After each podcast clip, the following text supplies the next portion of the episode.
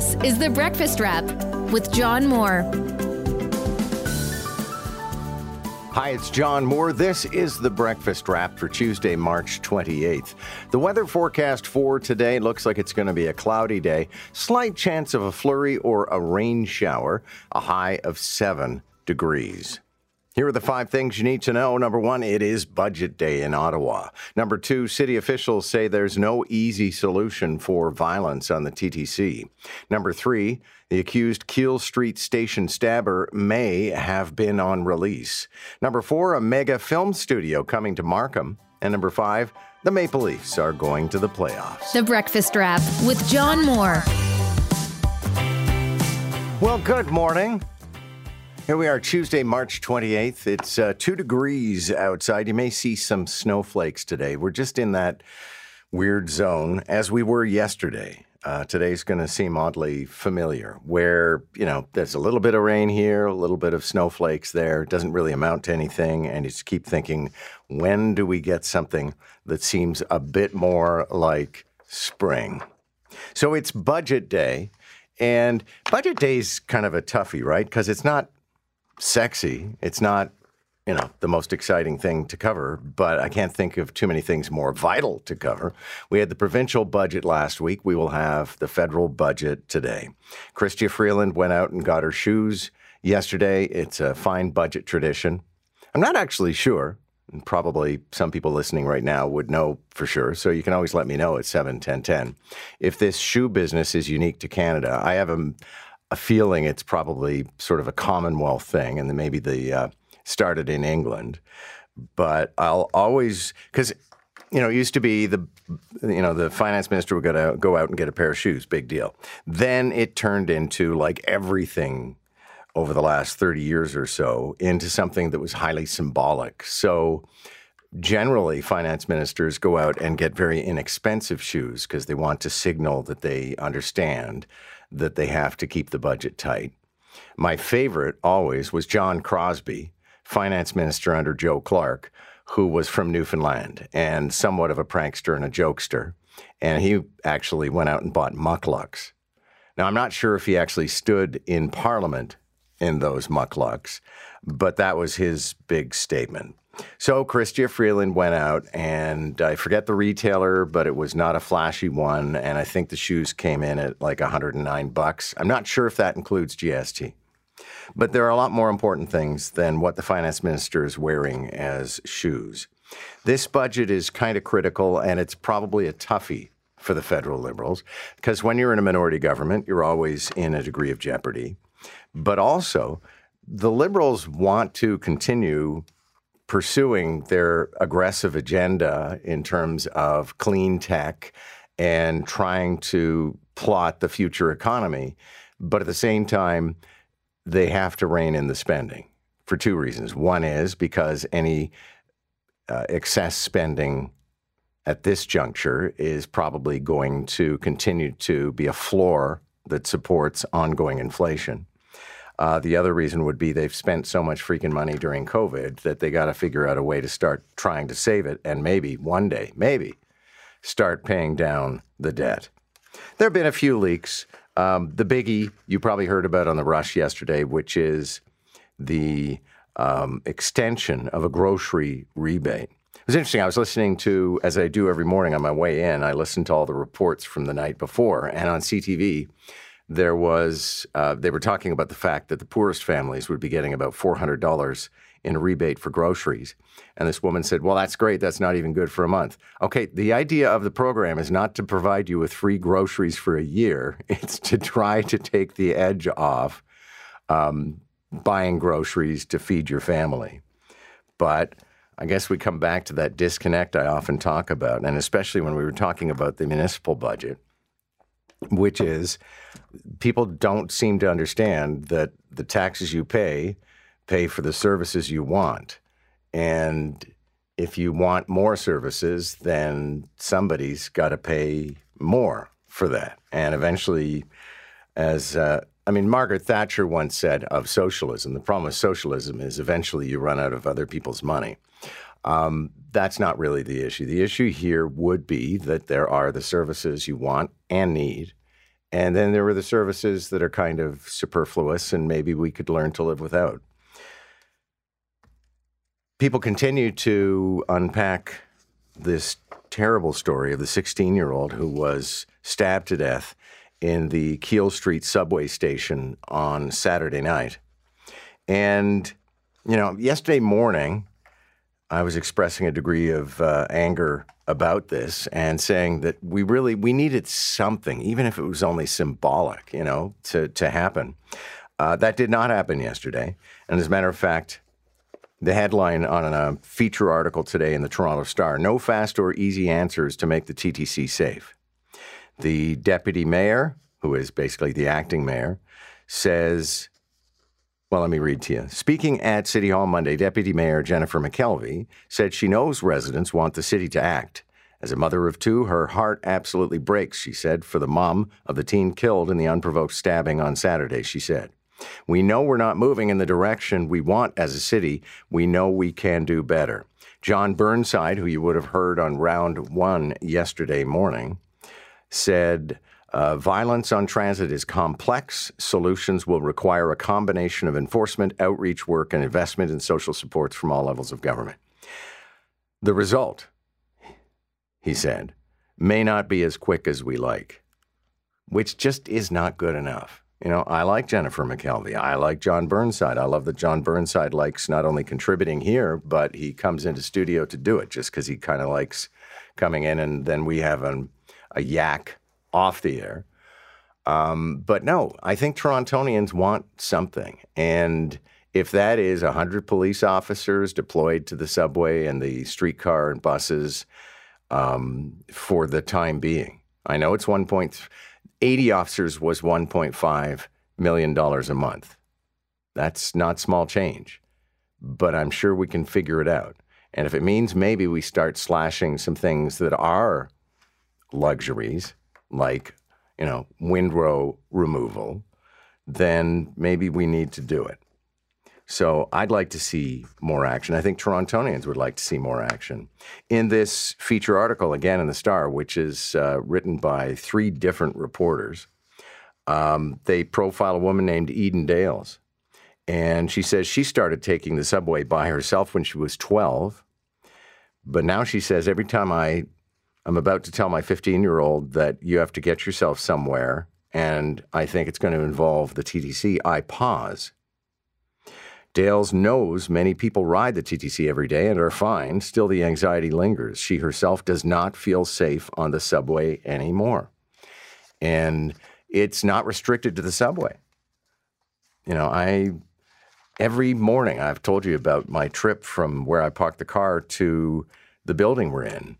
And I, you know, I come out of the stairway and onto the street, and the first thing I do is check in all directions because it's just this city doesn't feel safe. And you can tell me I'm paranoid. Go ahead, um, but this this city does not feel safe right now, and I think we need the phrase I've been using is shock therapy.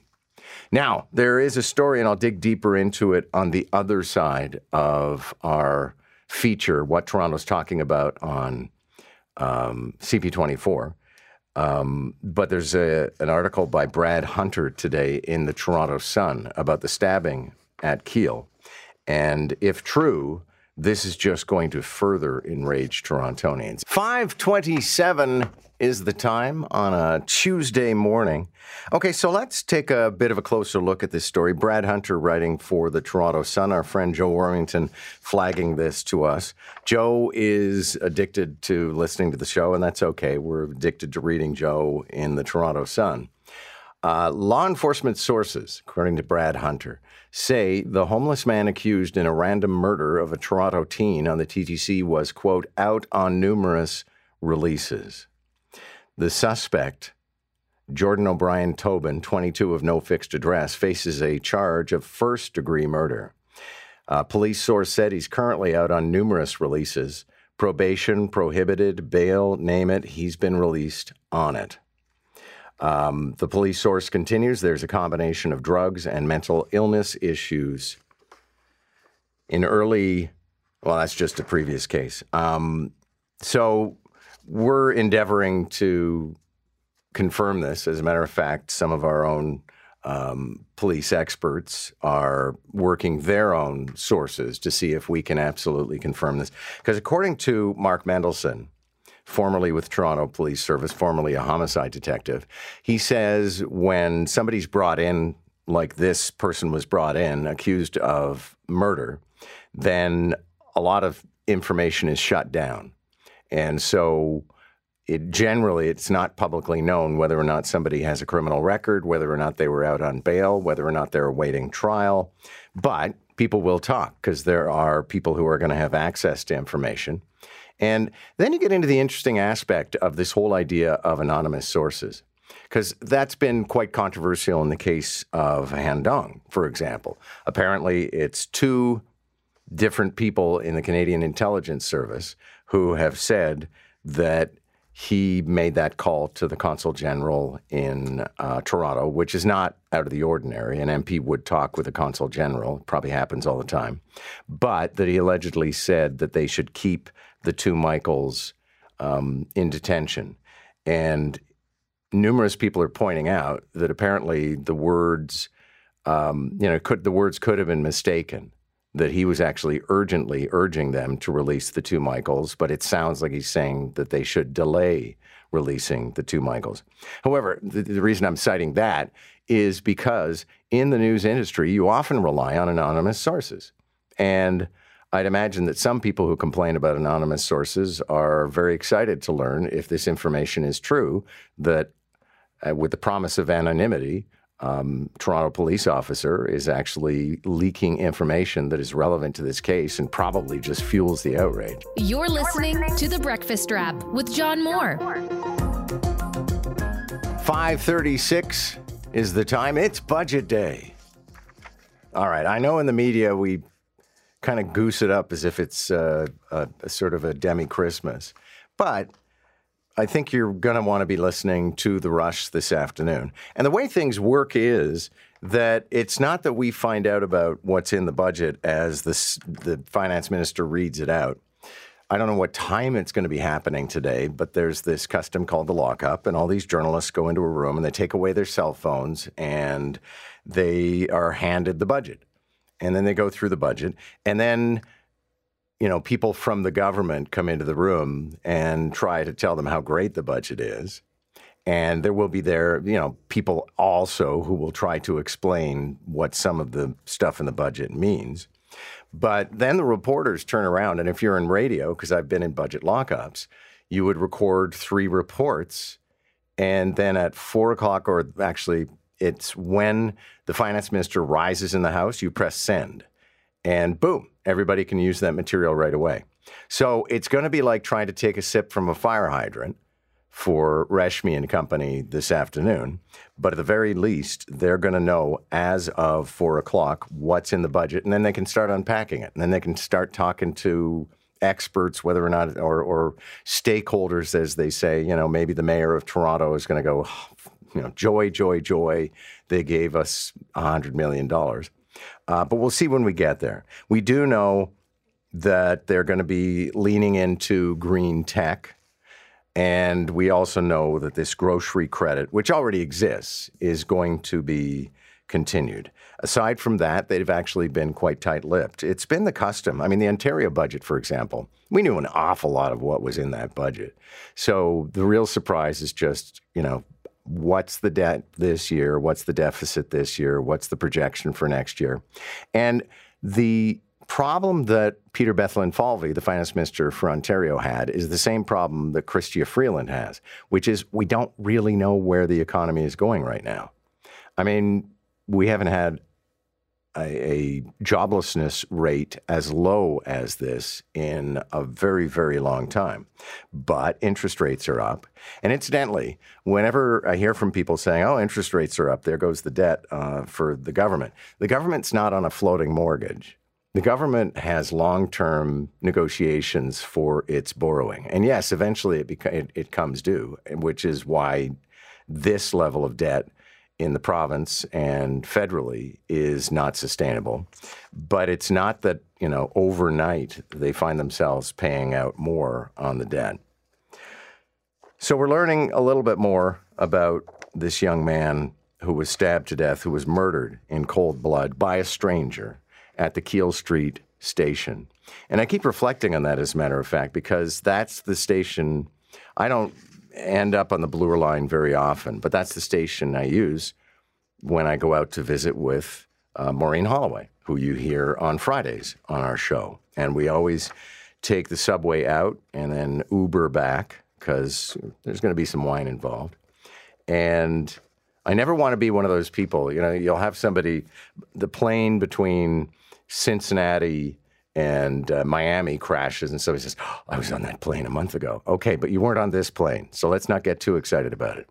But when you're familiar with a place, when it's part of your habits, then it's all that much more anxiety provoking when something as horrible as this happens. And if I'm not mistaken, the other person who was stabbed to death that was at the Keele station, um, there was a woman stabbed to death uh, about six weeks ago.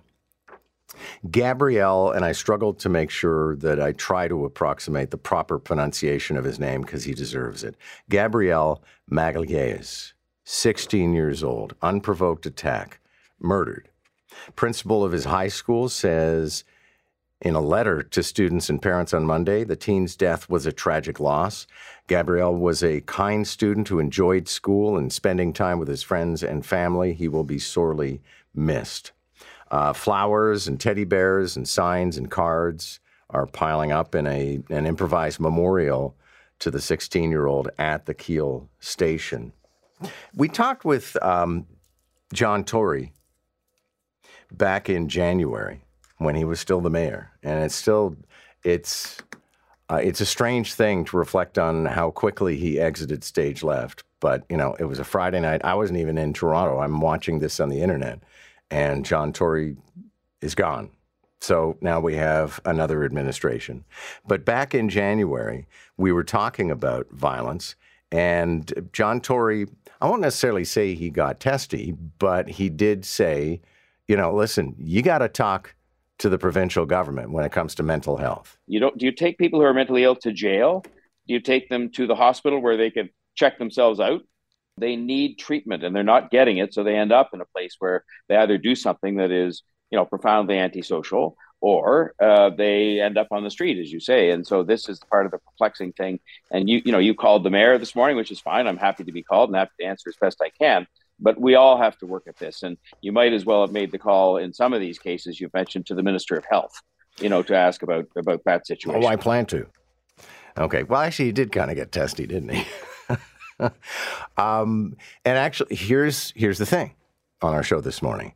We requested uh, an interview with Michael Tibollo, who is the associate minister responsible for mental health and drug addiction. Uh, actually, not just drug addiction, all addiction. We put in a call and a request yesterday, and we were turned down. And the minister himself phoned Joe Cristiano just a few minutes ago and said, No, no, no, I'm ready to talk. So, Minister Tibollo will be with us at 7.05 this morning. And that could be, well, I'm, uh, that's not could be, it will be an interesting discussion because um, I don't know. It may be a non starter, but I, uh, I can't be alone in having reached the point where I think the change of mind in the 1990s, where somebody is at liberty even though they have mental health issues that could end up being a threat to public safety, um, that maybe that policy was was the wrong choice. Three kids, three adults shot dead by an ex-student at a Tennessee Christian school. And uh, I just I looked at this yesterday as the news was coming out, and I thought, okay, well, it's another school shooting, isn't it? There have been 89 school shootings this year. A school shooting is defined as any incident in which a gun is discharged on school property. And if you think it's a mitigating factor that somebody fires a gun and doesn't hit anybody, I don't think so. I think the very presence of a gun in a school is a problem. So 89 school shootings so far this year, and here we are, it's March 28th. Last year saw 303 such incidents. One of the interesting things yesterday was there was a Fox News reporter who was getting ready well, actually was was going live when a woman kind of took things over, and they really on Fox they didn't know what to do. Aren't you guys tired of covering this? Aren't you guys tired of being here and having to cover all of these mass shootings? I'm from Highland Park family vacation with my son, visiting my sister in law. I have been lobbying in DC since we survived a mass shooting in July. I have met with over 130 lawmakers. How is this still happening? How are our children still dying and why are we failing them?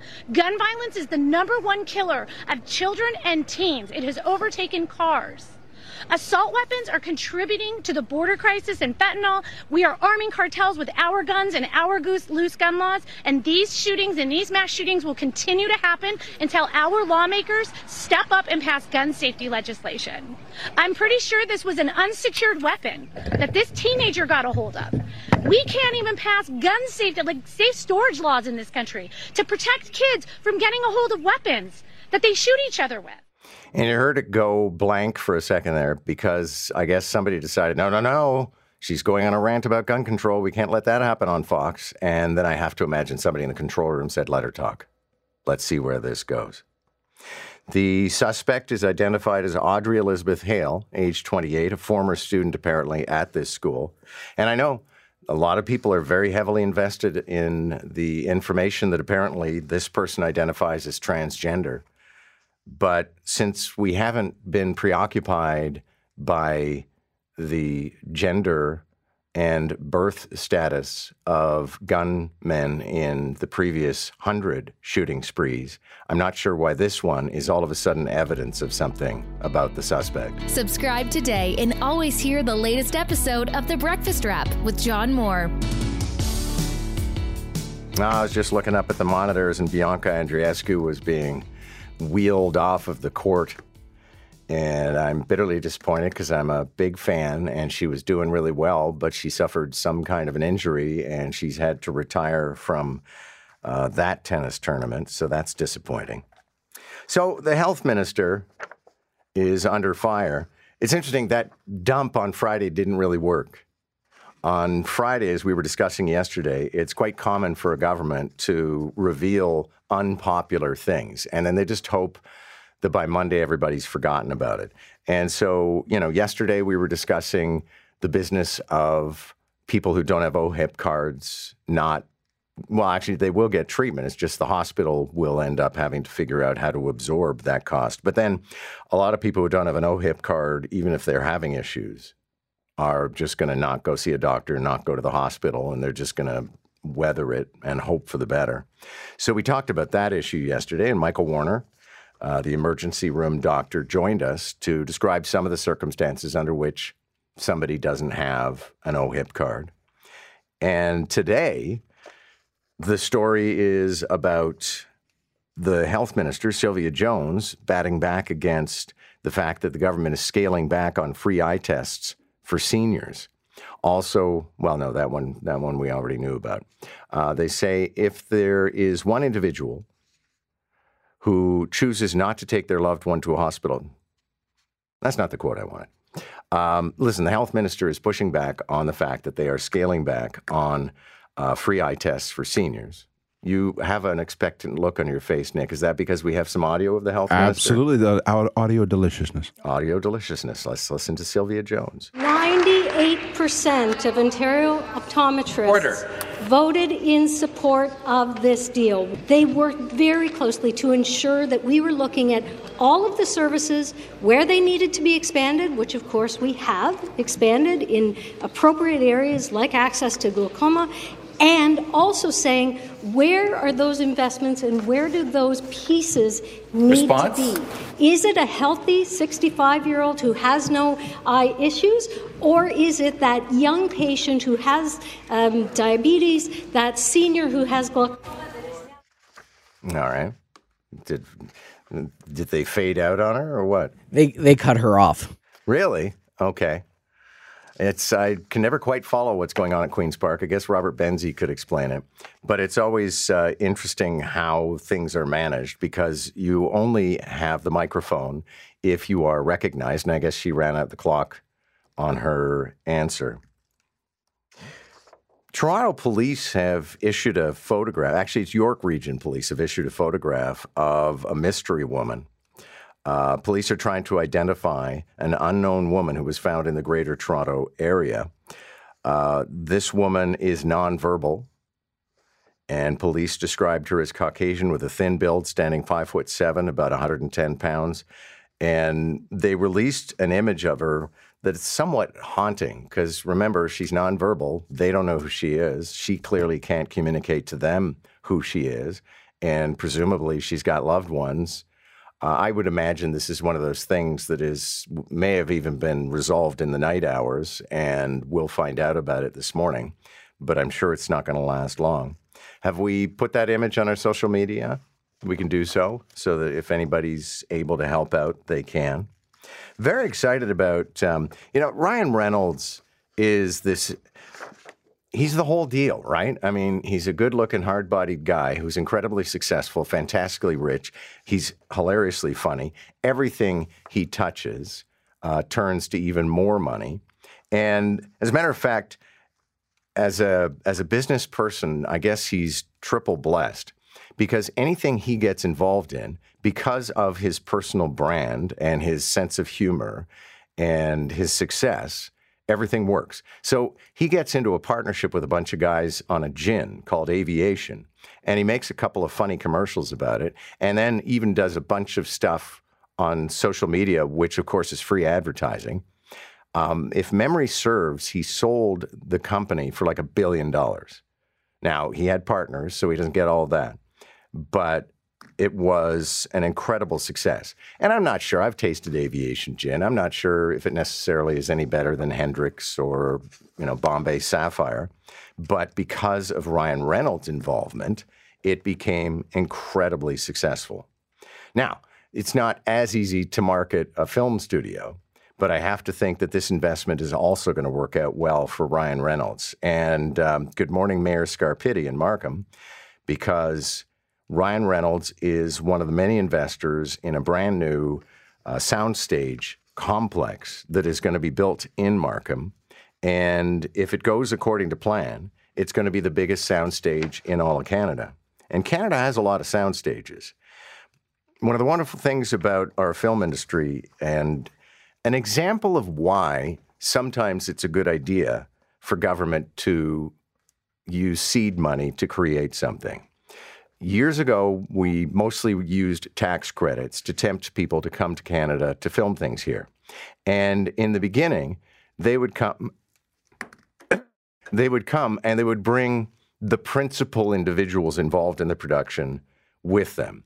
So the director would be an American, the cinematographer would be an American, um, you know, sort of the, the top 15 technicians would all be an American. Uh, we created rules if you wanted the credits then roles had to go to Canadians. But the thing is, over time, Canadians became quite talented at all of these jobs. And Canadian actors had the chance to do great work and then to graduate from being like an extra to being an actor, which is somebody who has seven lines, uh, to being a feature, I think it is, uh, which is more than seven lines, but not a star. And then you have principal. Um, and over the years now, I mean, you go on a film set or a television set like The Boys, which shoots here in Toronto, and there are all kinds of Canadian actors. All the extras, obviously, are actors. But think for a second of what goes into film and television production. Uh, you know, from everything from the portable washrooms sometimes to the trailers to the catering to the people who run to build the sets and run the electric um, eh, the, the people who drive the cars. It's incredibly labor intensive. It's very well paying because it's all unionized. And so I can only imagine that the construction of a brand new soundstage in Markham is going to be an incredible injection of money. That's the breakfast wrap. Thanks a lot for listening. My name is John Moore. I hope we'll talk again soon. You've been listening to The Breakfast Wrap with John Moore. Don't forget to subscribe and get the latest episode from wherever you get your podcasts. And listen weekday mornings from 5 to 9 on News Talk 1010.